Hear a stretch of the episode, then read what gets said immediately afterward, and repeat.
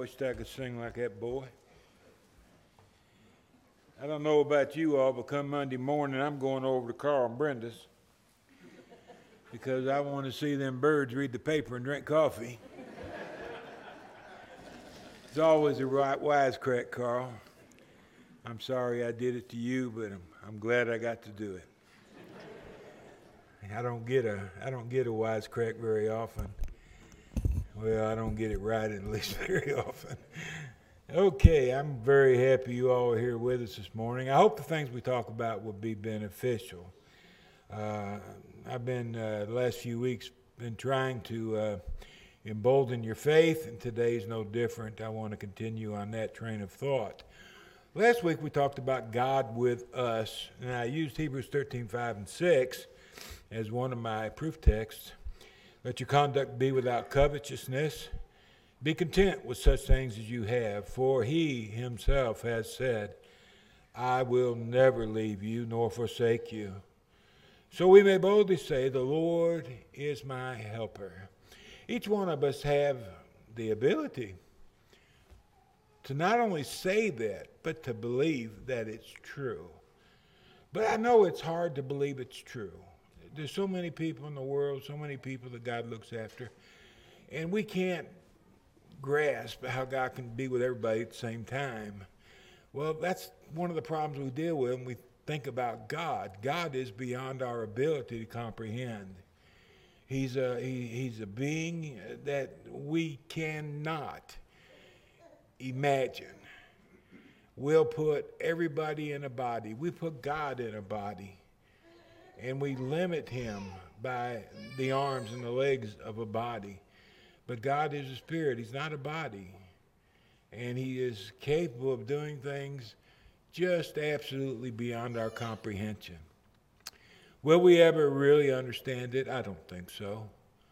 But we can believe it, we can trust it, because there are various examples throughout the Bible that demonstrates to us that this is really the case. Well, exactly what does God do for us? He's with us. What does He do? I want to talk about this for a few moments this, this morning. Uh, does He work in our lives? Uh, there's different beliefs people have. One of them is called deism. This is a belief uh, some people entertain. Uh, they believe that there is God, but uh, they believe that God has nothing to do with us. It's, it's, it's kind of like God wound up the world like an alarm clock. He wound up the world and everything in it and just let it run.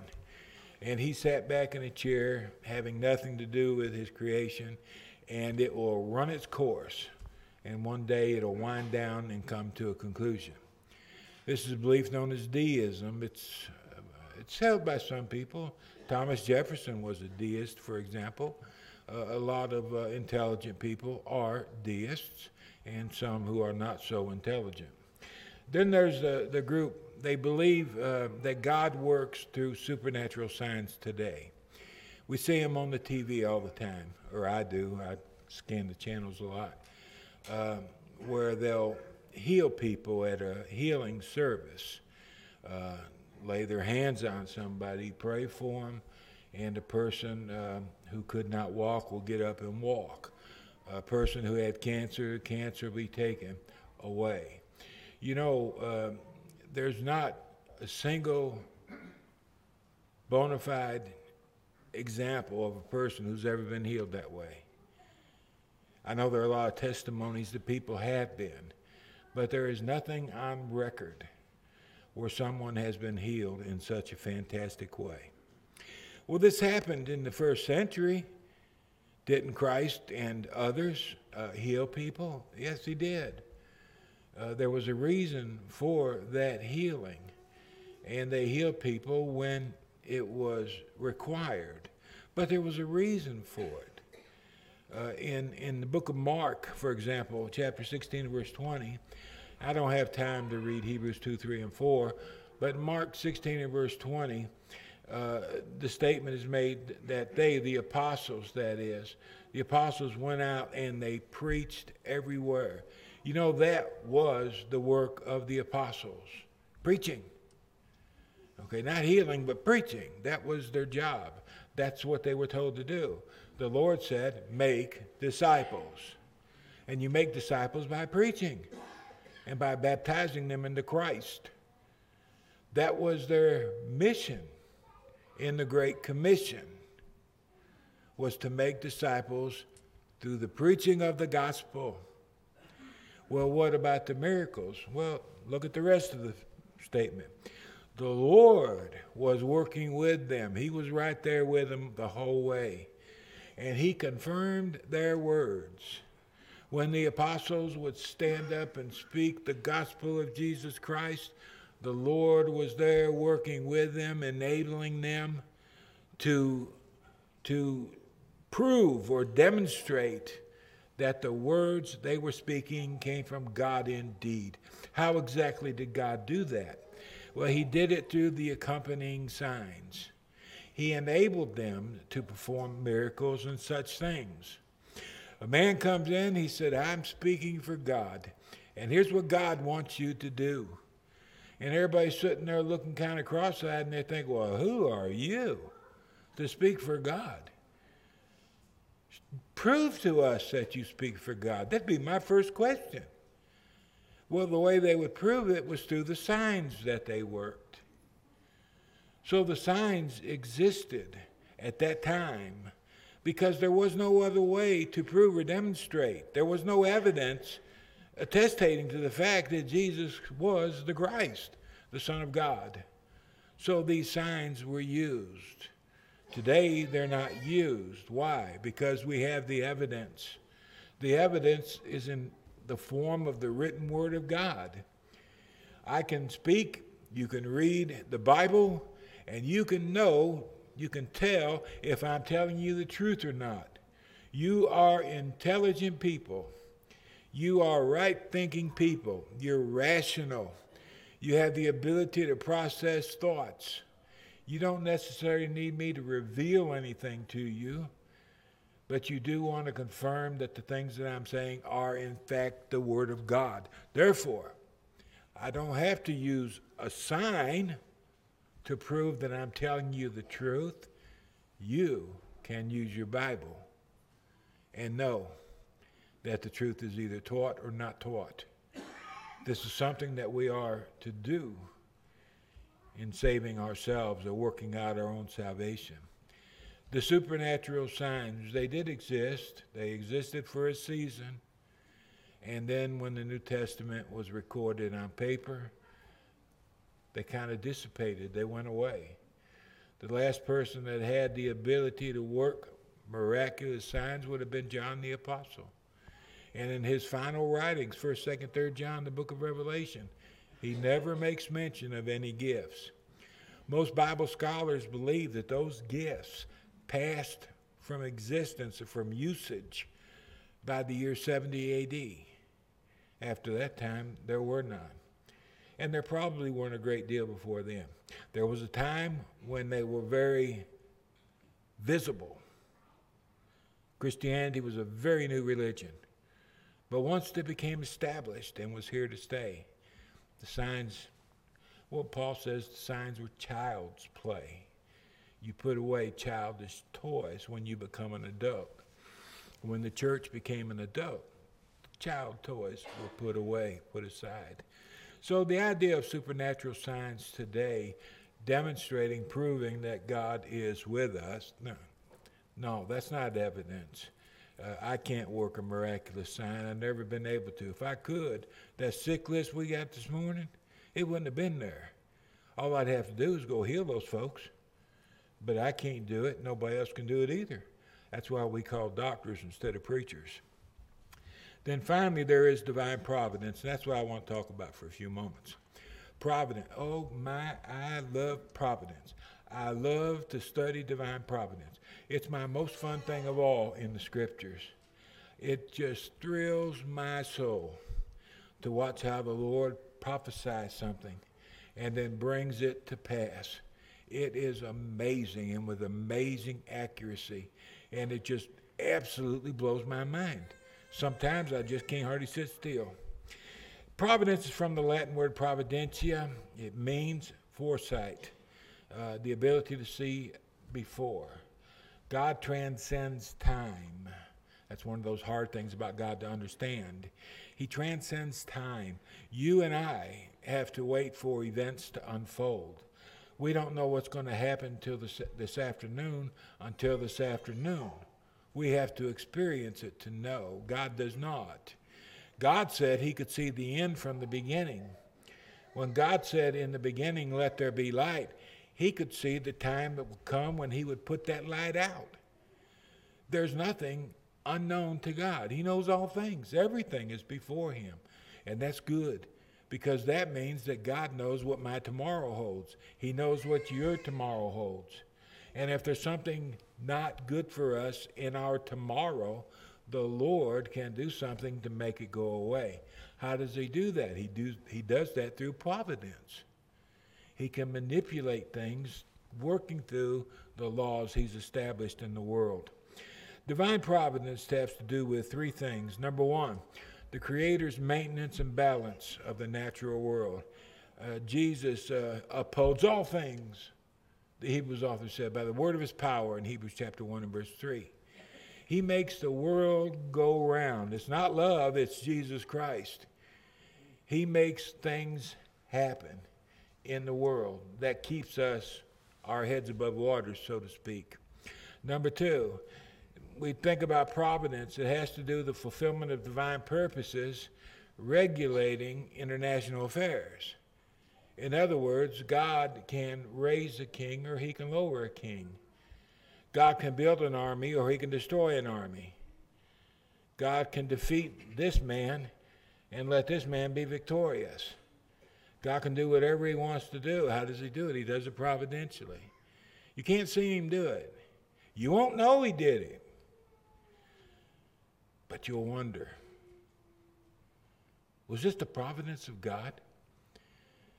When I studied American history, I thought about the United States going up the most against the most powerful nation on the earth, and it it seemed so weird when the United States, the Americans, I should say, when they went to war against Great Britain, you know that only a third of the population was actually involved in the revolution? One third of American population did not want to do battle with England, and they did not. They wore redcoats. Another third of the American population didn't want anything to do with it. They wanted to live out in the wilderness and let everybody just leave them alone. There was only a third of the American people that actually engaged in the Revolutionary War. And they did the impossible. They won. Now, I don't know for certain. But in my soul, I believe with all my heart that the Lord was involved with the establishment of the United States of America, a land of religious freedom, a land where people could come, and they did, from all over the world to get out from under the Church of England and worship God the way they believe they ought to. Can I prove that God was the guiding hand? I can't prove it, but I believe it. Insurmountable odds were overcome in that process. And then finally, there's God's special operation in the lives of us, you and me, those who seek to do His will. He watches out for us, He knows our tomorrow. That doesn't mean we're going to be free from any type of suffering. Sometimes suffering is good for us. And when we got good suffering waiting for us tomorrow, we're probably going to have to live through it. But sometimes there may be suffering that waits in our tomorrow that we have no knowledge of whatsoever, but God does. And He can make that go away, He can make that not be a problem. Well, I've never known God to take problems out of my future. That's because if the Lord did, you'd never know it. That's something He does. That's an obstacle He removes. And because it wasn't our obstacle, it's something we were never aware of. But people of faith know that the Lord works that way. They know that they belong to God and they believe and they trust with their heart by faith that God does the very same thing for them. And in it, they rejoice. Think of it this way when you're thinking about providence. God has certain laws that governs our world. Okay, law of gravity, okay? It rains so we don't dry up like a prune and blow away. Rain happens. God has laws that govern our world. And if you break his law, you're going to have to pay the penalty for that act.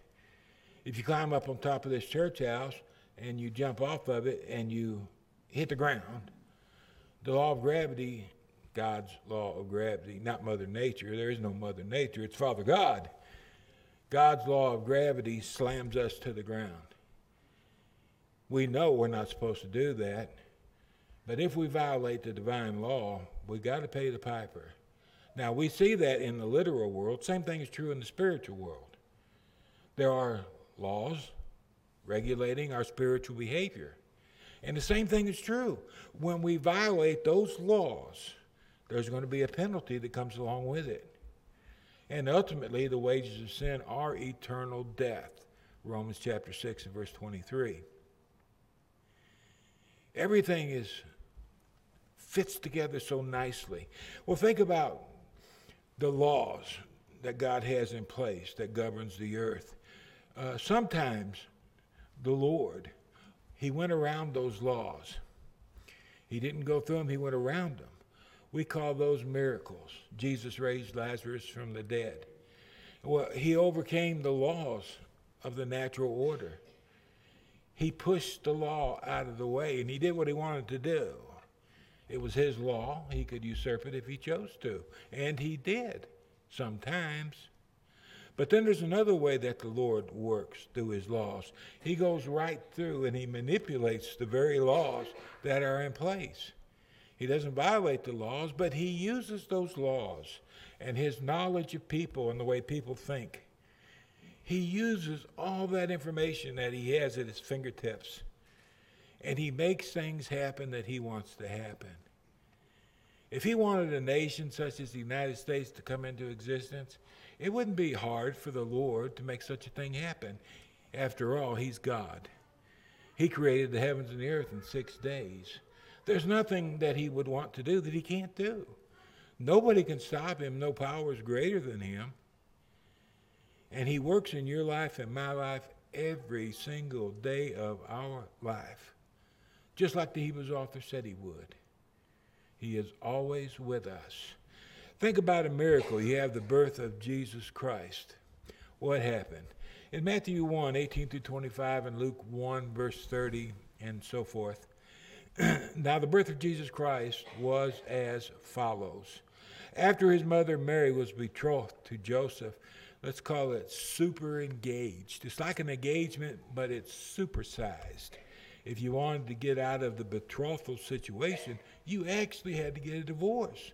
That's how forceful this thing was. You weren't married, you couldn't live together, but you were united just as though you were married. Oh, it was so strict.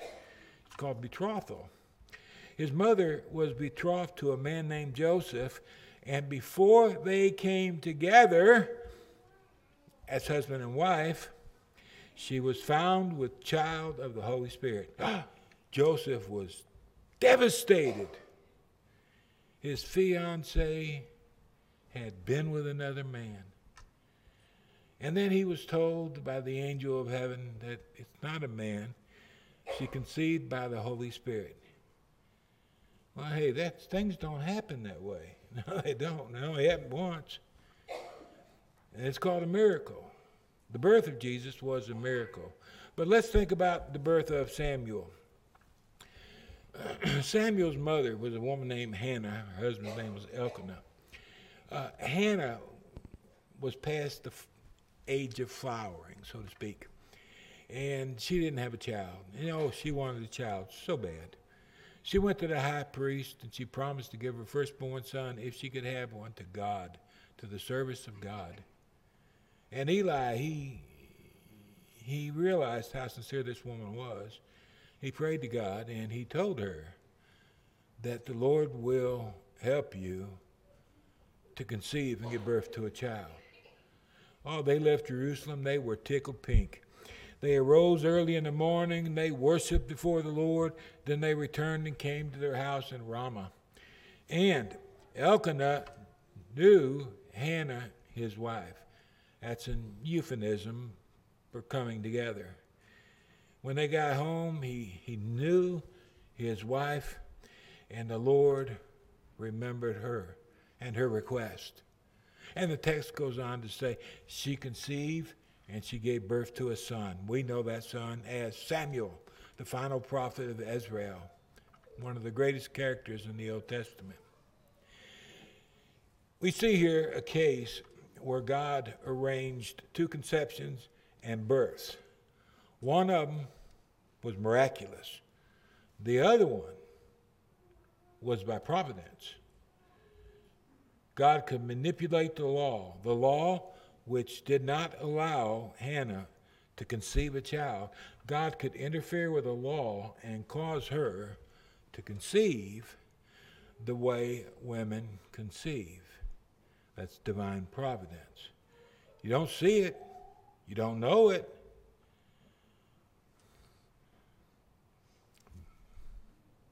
But it sure seems like that's what happened.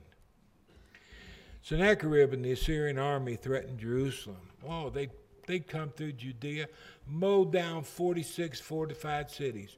They were a force to be reckoned with. And now they were knocking on the door of Jerusalem. They were going to destroy that city. And the people inside, including King Hezekiah, they were terrified of what was about to happen. And in the event, we see both a miracle and providence. So let me show you the difference.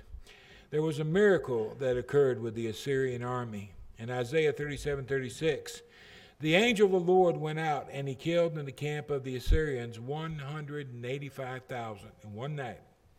As they were in their camp, most of them probably asleep, the angel of the Lord, that should be a capital A there, the capital A angel, which of course would be the Lord Jesus Christ. The angel, the messenger of God, was sent into the camp of the Assyrian army and he struck 185,000 people dead. He didn't use a gun, he didn't use a stick, he didn't use an arrow. He just snuffed their life out. And their bodies lay there, and their fires continued to burn. If you walked up on it, you'd think there was life in the camp. Imagine 185,000 scattered out over the countryside, and they're all dead. That was a miracle, a miracle of God.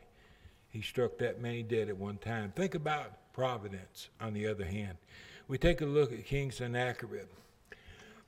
Early on in this chapter, the Lord spoke concerning Sennacherib, and he said, Surely I will send a spirit upon him, and he shall hear a rumor, something going back, something going on in, back in Assyria and he'll return to his own land.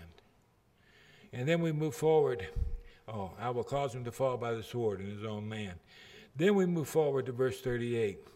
Sennacherib left, he returned home just as the Lord said he would. And it came to pass in verse 38, as he was worshiping in the house of Nisroch his God, that his sons struck him down with a sword. Now, that wasn't a miracle when he traveled back home, great journey, and he decided to go into the house of worship and worship his own God, which he did, his sons, not the Lord, but his sons came in there and they killed their daddy. Now, the Lord said he was going to do that. And then it happened there can be little doubt, if any at all, that it happened just like the Lord said it would happen. But it happened providentially. God didn't make his sons kill their daddy. But things were in such a state, no doubt guided by the divine hand, that these boys had come to a point that they believed it was best if their daddy was no longer roaming the earth. And they made that a very real possibility. In both cases, in the same order of events, one death was miraculous, the other one was providential. Keep this in mind. What God did, God can do, right? He hasn't changed. He's the same person he's always been. Jesus Christ, same yesterday, today, and forever. Unchanging in nature. That means that what God did, God can do. Are you telling me that God could miraculously destroy 185,000 soldiers if he chose to? Sure. He did. I know he did. I read about it in the scriptures. I read about it in the Chronicles of the Assyrian Empire. Yeah, I know. It happened. Jehovah took the life of 185,000 at one time. And if he wants to do that today, who's going to stop him? He's the same person he was then. And should he choose to do so, it won't be through the hands of a man, but should he choose to do so, what can stop him from doing so? I can see nothing whatsoever. But could he arrange the death of a person providentially through natural law? Might look like a car accident. It might be a, a, a serial killer, and you got in the way of him. It could be an enemy of one of God's children. And it's time for that person to stop bothering his son or daughter. And he could arrange to take them out of this world if he chose to do so. He did. Why couldn't he do the same thing today? I can't think of a single reason. God is the most wonderful, fabulous character I've ever tried to understand. A study of providence involves at least three things providence and nature. As I said a moment ago, Jesus Christ keeps the world spinning around. It's not love, or it could be the love of God, but He keeps things happening. That's why we don't float off into deep space. That's why the planets don't crash into each other. He keeps things keeping on, so to speak. Secondly, we have providence in the nations. The Lord said He he rules over the nations. I could, I could go through a lot of examples. Time isn't going to let me do it, so we can't. But he rules over the nations. He can raise a king, he can drop a king. He can raise a president, he can lower a president. And somebody says, well, he doesn't do a very good job at raising a president. Well, sometimes maybe that's what we need. Maybe we need hard times better than good times. Maybe it'll bring us down a notch. Who knows? God knows. And He does accordingly. Then finally, special providence. That is when He interferes in our lives. Working, of course, through the laws that He's instituted. By special providence, what I mean is first, the Lord works in the lives of those who are seeking the truth. Secondly, the Lord works in the interest of His people. Two different groups where you see providence, special providence, and Boyd. And that's these two groups of people. Some are not even Christians, and God works in their lives providentially. The other group are the children He has, whom He said, I will never leave nor forsake, and we can say, The Lord is my helper. He said, I'll be with you all the time. Let's think about Him very briefly, and we'll conclude this lesson. Remember the Ethiopian nobleman, been to Jerusalem to worship, headed back down to Ethiopia? He was the treasurer for Queen Candace of Ethiopia. He was on the way back home, and I would suppose he had heard about Jesus. Maybe he had seen Jesus during the time of the Passover. And he got to thinking about this man of whom it was predicted that he would come into the world. And he knew the prophets very well, so he started reading Isaiah chapter 53. He was looking for an answer to the question could Jesus be the Messiah or not? The Lord knew what he was doing, he knew what he was looking for. He knew what he wanted to do. He wanted to obey God. That's all he had on his mind. He wanted to obey God. And he was searching for the truth to the very best of his own ability. But he was extremely limited. So the Lord had Philip, one of his disciples, to go down and on the road to Gaza. He wanted him to go down and overcome this man's chariot. And Philip did. When Philip got there, he heard him reading from Isaiah 53. And Philip asked, Do you know what you're reading? And the, the Ethiopian said, How can I? Unless someone explains it to me. And then Philip got up in there told him the whole story. A little bit down the road, he wanted to be baptized into Christ, and he was. The Lord knew that man was going home. He knew he was looking for the truth. He wanted to know the truth. He wanted to obey the truth from the very bottom of his heart. He wanted so very badly for God to be proud of him. The Lord knew that, so he sent Philip to him so he could explain to him what he needed to know and do. That's special providence. The Lord working in the life of an unbeliever. Secondly, the Lord knows the heart of all people, even before we do. We have a very good example in Acts chapter 16, verses 6 through 10. Notice the record. Now, when Paul and Barnabas, when they had gone through Phrygia and the region of Galatia, they were forbidden by the Holy Spirit to preach the word in Asia. Wow, that sounds weird, doesn't it? They're going to go into Asia and they're going to preach the gospel, and the Holy Spirit said, Whoa, whoa, not Asia. You can't go there. And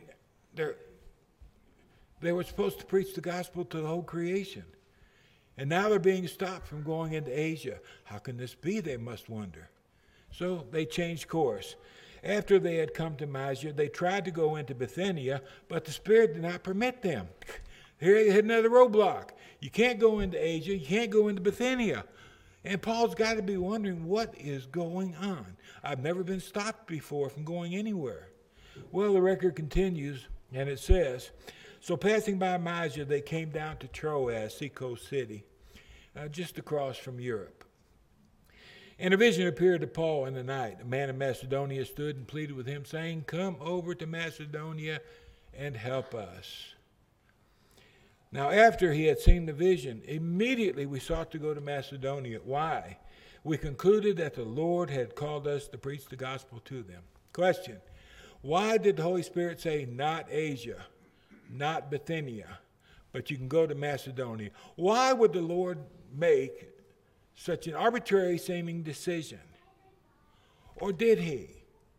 Could it be the case that he knew that the people in Asia were not going to receive the gospel? He knew the people in Bithynia would not receive the gospel, but he knew that the people in Asia, or Europe rather, over in Macedonia, he knew they would receive the gospel. Could it be God said, no, no, go? because he knew what was going to happen when his disciples got there. He knew who would listen to him and not. And why waste valuable, precious time on people who weren't going to obey the gospel in the first place? If that's not the reason, I can't think of another possible reason why the Lord would have made such a seemingly arbitrary decision.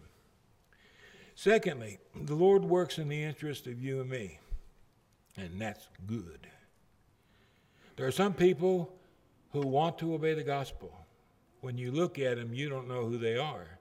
We can't tell the difference. Everybody looks the same. Which person deep in their heart wants to obey the gospel? Which person deep in their heart wants nothing to do with the gospel? I don't know. So we do like a farmer. We take the seed, we throw it out there, and it lands where it will land. And hopefully some of that seed will fall on good ground.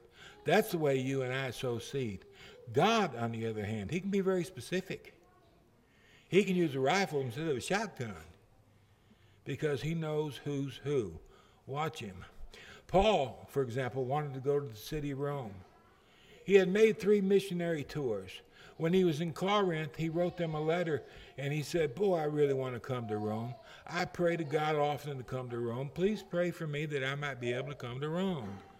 He said, My plan is, hopefully, after I deliver this money to Jerusalem, Judea, hopefully, after I finish my mission, I will be able to come to you in Rome. That's the plan Paul had.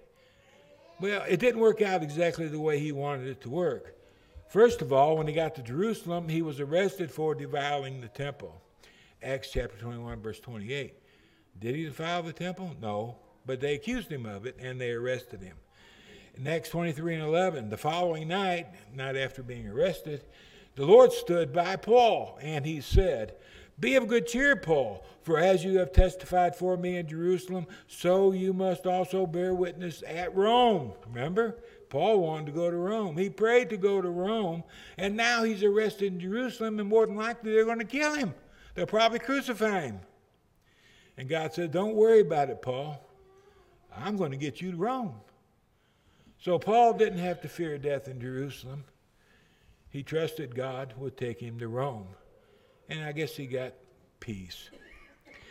To keep the Jews from murdering Paul, the Roman officials sent him to Caesarea by night, Acts 23, verse 31. The Jews got together, they wanted to kill him. They had to kill Paul. I mean, he was the ringleader. He had to die. And they were going to get a group of people together and they were going to take advantage of the situation and they were going to put Paul to death. Well, the Romans got wind of what was going on and they decided they needed to do something quickly. And they did that very night they took Paul and they went down to Caesarea, and there they was going to imprison and keep him until he could be tried. He was imprisoned there for two years. He didn't plan on that. He didn't plan on being arrested in Jerusalem. He didn't plan on going to Caesarea, and he certainly didn't plan on being in prison for two years. He thought he was going to get to go to Rome, but he couldn't go to Rome because now everything was interfering with him. Paul appealed to Caesar.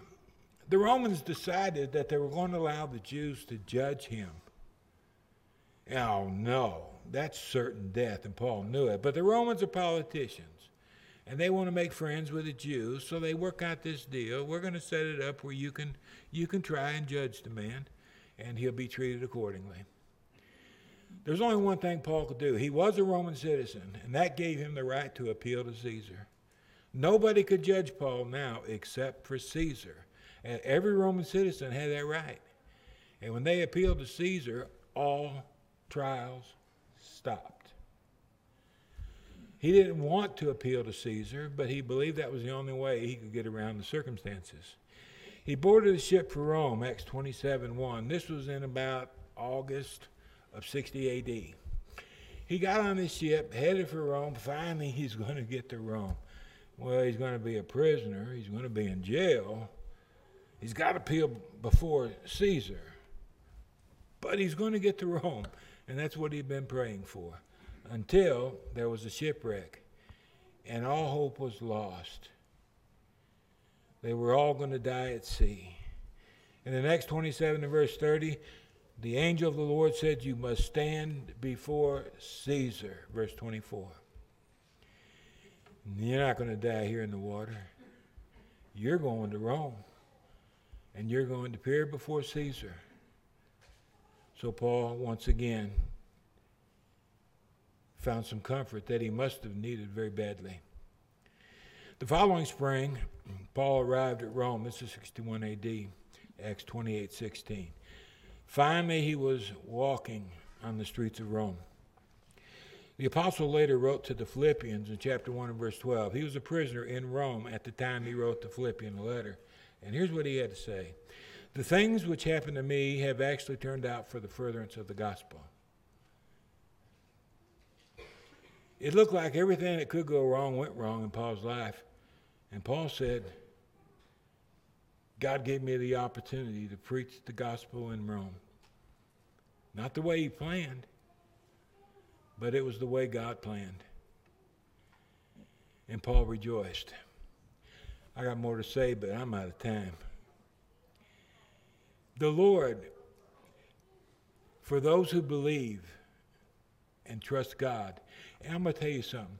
There is so much studying that can be done on the same subject. So, so much information because this is the stuff faith is made out of.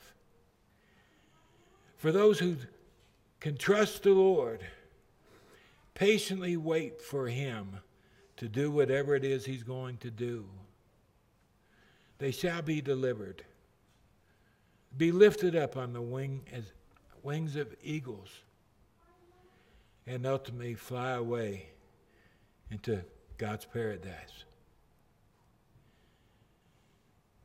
Believing that, though, that can be very hard. Some people have been Christians for a very long time and they can't believe.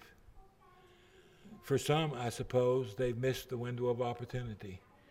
It'll never open again. But for those of us who are still striving to walk with the Lord, we may not understand,